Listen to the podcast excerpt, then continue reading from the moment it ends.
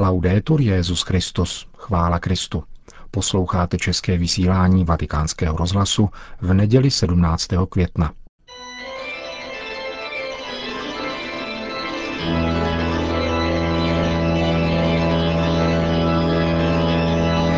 Církev a svět, náš nedělní komentář.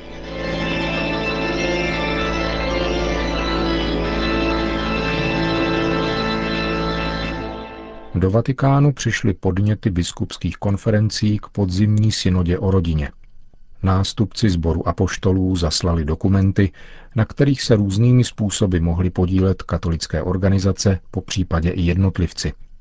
Je pochopitelné, že většina lidí této možnosti ke slohovému či rétorickému cvičení nevyužila – v některých zemích se však různé podněty objevily a některé biskupské konference je zahrnuly do svých zpráv, na jejíž základě bude generálním sekretariátem synody ve Vatikánu sestaven výchozí dokument jejího podzimního zasedání, takzvaný Instrumentum Laboris. Německá biskupská konference svoji odpověď dokonce publikovala v několika jazycích a mimo jiné tvrdí. Téměř všichni katolíci přijímají homosexuální vztahy, pokud partneři žijí hodnoty lásky, věrnosti, vzájemné odpovědnosti a věrohodnosti, aniž by tím kladli homosexuální soužití na stejnou rovinu jako manželství. Jde o to přijímat tyto vztahy, ale zároveň konstatovat jejich jinakost. Některé pozice se vyslovily za žehnání tomuto soužití odlišnému od manželství – Pastorace, která přijímá homosexuální osoby, vyžaduje zralou náboženskou sexuální morálku, která by brala v úvahu ty nejpokročilejší vědecké, antropologické, exegetické a teologické poznatky. Tento výňatek ze 17-stránkového dokumentu Německé biskupské konference, nazvaného Povolání a poslání rodiny v církvi a současném světě, dosvědčuje nesnadnou situaci dnešní vnitrocírkevní komunikace – Tvrdí snad němečtí biskupové, že pohlavní akty mezi osobami téhož pohlaví za jistých podmínek nejsou hříchem? To znamená, pokud dotyční dodržují hodnoty lásky a věrnosti a pokud uzraje náboženská sexuální morálka, která přijme ty nejpokročilejší vědecké poznatky. Bohužel se zdá, že odér vědeckosti známý z dob totalitních režimů se opět vrací na scénu jako by se opět vynořil onen laškovný diskurs, který se tak snadno mění na zvůli. Lichotí se nevědomosti tak dlouho, až si zvykne, ba dokonce se stane ješitnou, pokud jí někdo upírá vědeckost. Nevědomost se ovšem může týkat nejen příčin homosexuality, ale také původu a obsahu křesťanské víry. Jaké vědecké poznatky ospravedlňují změnu přirozené i biblické morálky, O tom totiž dokument německých biskupů nemluví. Neexistují totiž. Vlastní a pravý obsah křesťanské víry, který je střežen církevním magistériem a jehož součástí je i morálka, nemůže být měněn žádnými přírodními či humanitními vědami ani teologií. Takovýmto postulátům, které předložila kromě německé biskupské konference také švýcarská a lucemburská, netřeba upírat upřímnost nemusí být nutně výrazem zlých úmyslů. Nepochybně však umožňují uvědomit si, že výzva papeže Františka k modlitbě za podzimní jednání biskupského synodu o rodině rozhodně není prázdnou formalitou.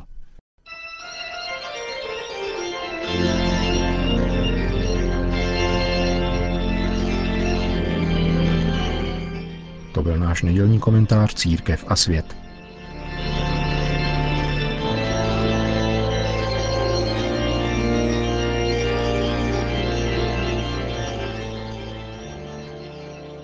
Na svatopetrském náměstí se dnes dopoledne konala kanonizace čtyř řeholních sester. Účastnilo se jí více než 40 tisíc poutníků a přítomny byly také oficiální delegace zemí, které se pojí k postavám nových světic. Jsou jimi francouzska Jana Emilie de Villeneuve, zakladatelka kongregace sester neposkvrněného početí paní Marie Castres, Italka Marie Kristýna Brando, zakladatelka ženské kongregace Victimarum Expiatricum a Sacramentatio Jesu a dvě řeholnice pocházející ze svaté země. Maria Alfonzína Daniel Gatas, zakladatelka kongregace sester posvátného růžence a Maria Bawardy, bosá karmelitka, známá také jako Marie od ukřižovaného Ježíše.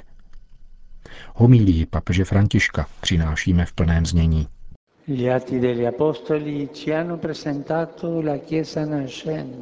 Skutky apoštolů nám představují rodící se církev ve chvíli, kdy volí toho, kterého povolal Bůh, aby zaujal Jidášovo místo ve sboru apoštolů. Nejde o přijetí nějaké hodnosti, nýbrž služby.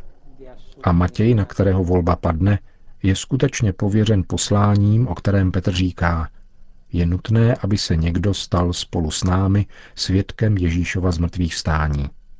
Těmito slovy zhrnuje, co znamená být jedním ze dvanácti.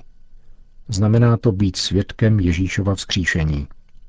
To, že říká spolu s námi, umožňuje chápat, že poslání zvěstovat vzkříšeného Krista není individuální úkol, ale má být prožíváno komunitně, s apoštolským sborem a ve společenství. Apoštolové udělali přímou a úžasnou zkušenost vzkříšení a jsou očitými svědky této události. Díky jejich spolehlivému svědectví mnozí uvěřili a z víry ve vzkříšeného Krista se zrodili a neustále se rodí křesťanská společenství. Také my dnes zakládáme svoji víru ve vzkříšeného pána na svědectví apoštolů, které k nám přišlo skrze poslání církve – naše víra se během staletí pevně pojí k jejich svědectví jako nepřetržitý řetězec, na který navazovali nejenom nástupci apoštolů, ale křesťané od pokolení do pokolení. Každý Kristův učedník je totiž podobně jako apoštolové povolán stát se svědkem jeho skříšení. Zejména v takovém lidském prostředí, kde je zapomnění na Boha a zbloudění člověka nejsilnější. Perché questo si realizzi bisogna rimanere in Cristo risorto e nel suo amore. Aby se toto poslání uskutečňovalo, je třeba zůstávat ve vzkříšeném Kristu a v jeho lásce, jak nám to připomíná první list Janův. Kdo zůstává v lásce, zůstává v Bohu a Bůh zůstává v něm. Ježíš to důrazně svým učedníkům opakoval. Zůstaňte ve mně, zůstaňte v mé lásce. V tom je tajemství svědců.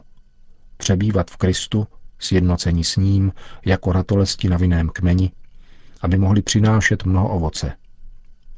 A tímto ovocem není nic jiného než láska. Tato láska září ve svědectví sestry Jany Emílie de Villeneuve, která zasvětila svůj život Bohu a chudým, nemocným, vězněným a vykořišťovaným – pro ně a pro všechny se stala konkrétním znamením milosrdné pánovy lásky. Vztah se vzkříšeným Ježíšem je jakousi atmosférou, ve které žije křesťan a v níž nachází sílu zůstat věrným evangeliu i uprostřed protivenství a neporozumění. Zůstaňte v lásce. Tak jednala také sestra Marie Kristýna Brando, která byla zcela uchvácena vroucí láskou k pánu. Z modlitby a ze setkávání od srdce k srdci se vzkříšeným Ježíšem, přítomným v Eucharistii, dostávala sílu snášet utrpení a dávat se jako lámaný chléb mnohým lidem, kteří se od Boha vzdálili a lační po autentické lásce.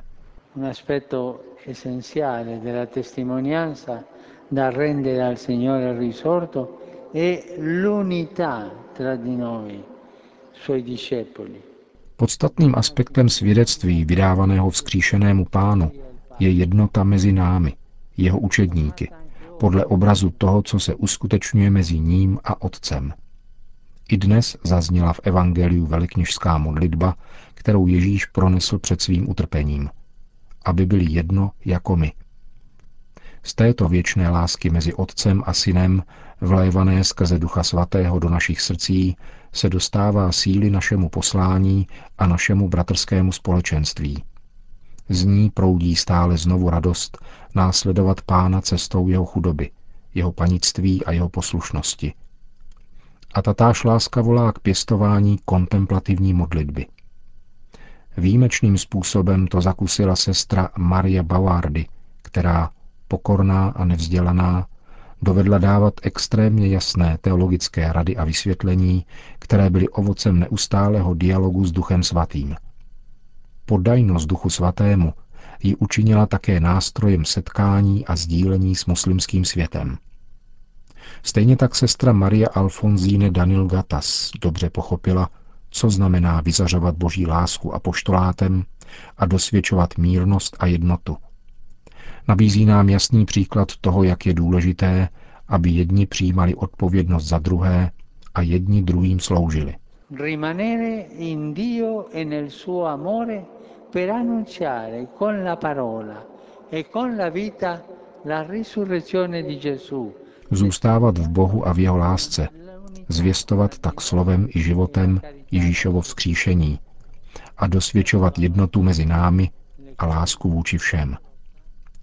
Tak jednali tyto čtyři světice, které byly dnes kanonizovány. Jejich zářivý příklad interpeluje také náš křesťanský život. Jaký jsem já svědek vzkříšeného Krista? To je otázka, kterou si musíme položit. Jak zůstávám v něm? Jak přebývám v jeho lásce? Jsem schopen rozsévat v rodině, pracovním prostředí a ve své komunitě sémě oné jednoty, kterou nám dal Kristus tím, že nám dal účast na trojičním životě. Až půjdeme dnes domů, odnesme si sebou radost z tohoto setkání se vzkříšeným pánem. Pěstujme v srdci závazek přebývání v boží lásce. Zůstávejme sjednoceni v něm a mezi sebou a jdeme ve šlépějích těchto čtyřech žen, vzoru svatosti, k jejichž následování nás církev vybízí.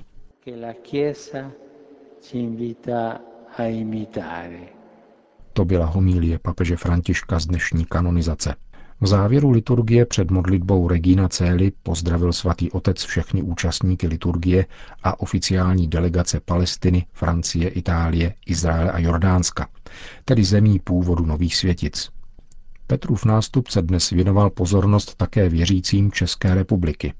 Un pensiero speciale rivolgo ai fedeli della Repubblica Ceca Zvláštní zmínku chci věnovat věřícím České republiky, kteří se zhromáždili na poutním místě svatý Kopeček u Olomouce, aby si připomněli 20. výročí návštěvy svatého Jana Pavla II.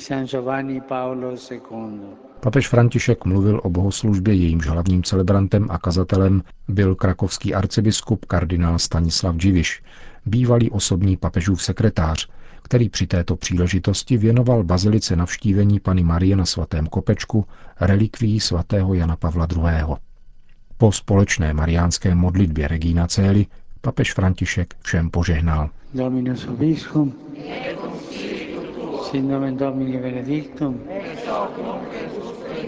aiutorium nostrum in nomine Domini, benedicat vos omnipotens Deus, Pater, et Filius, Espírito Santo. Amém.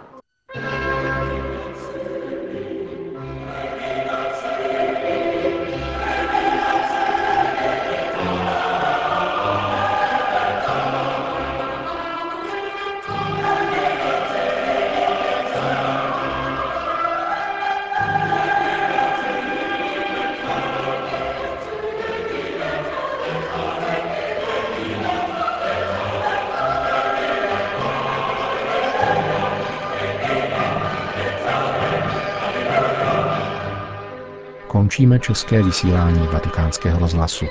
Chvála Kristu. Laudetur Jezus Christus.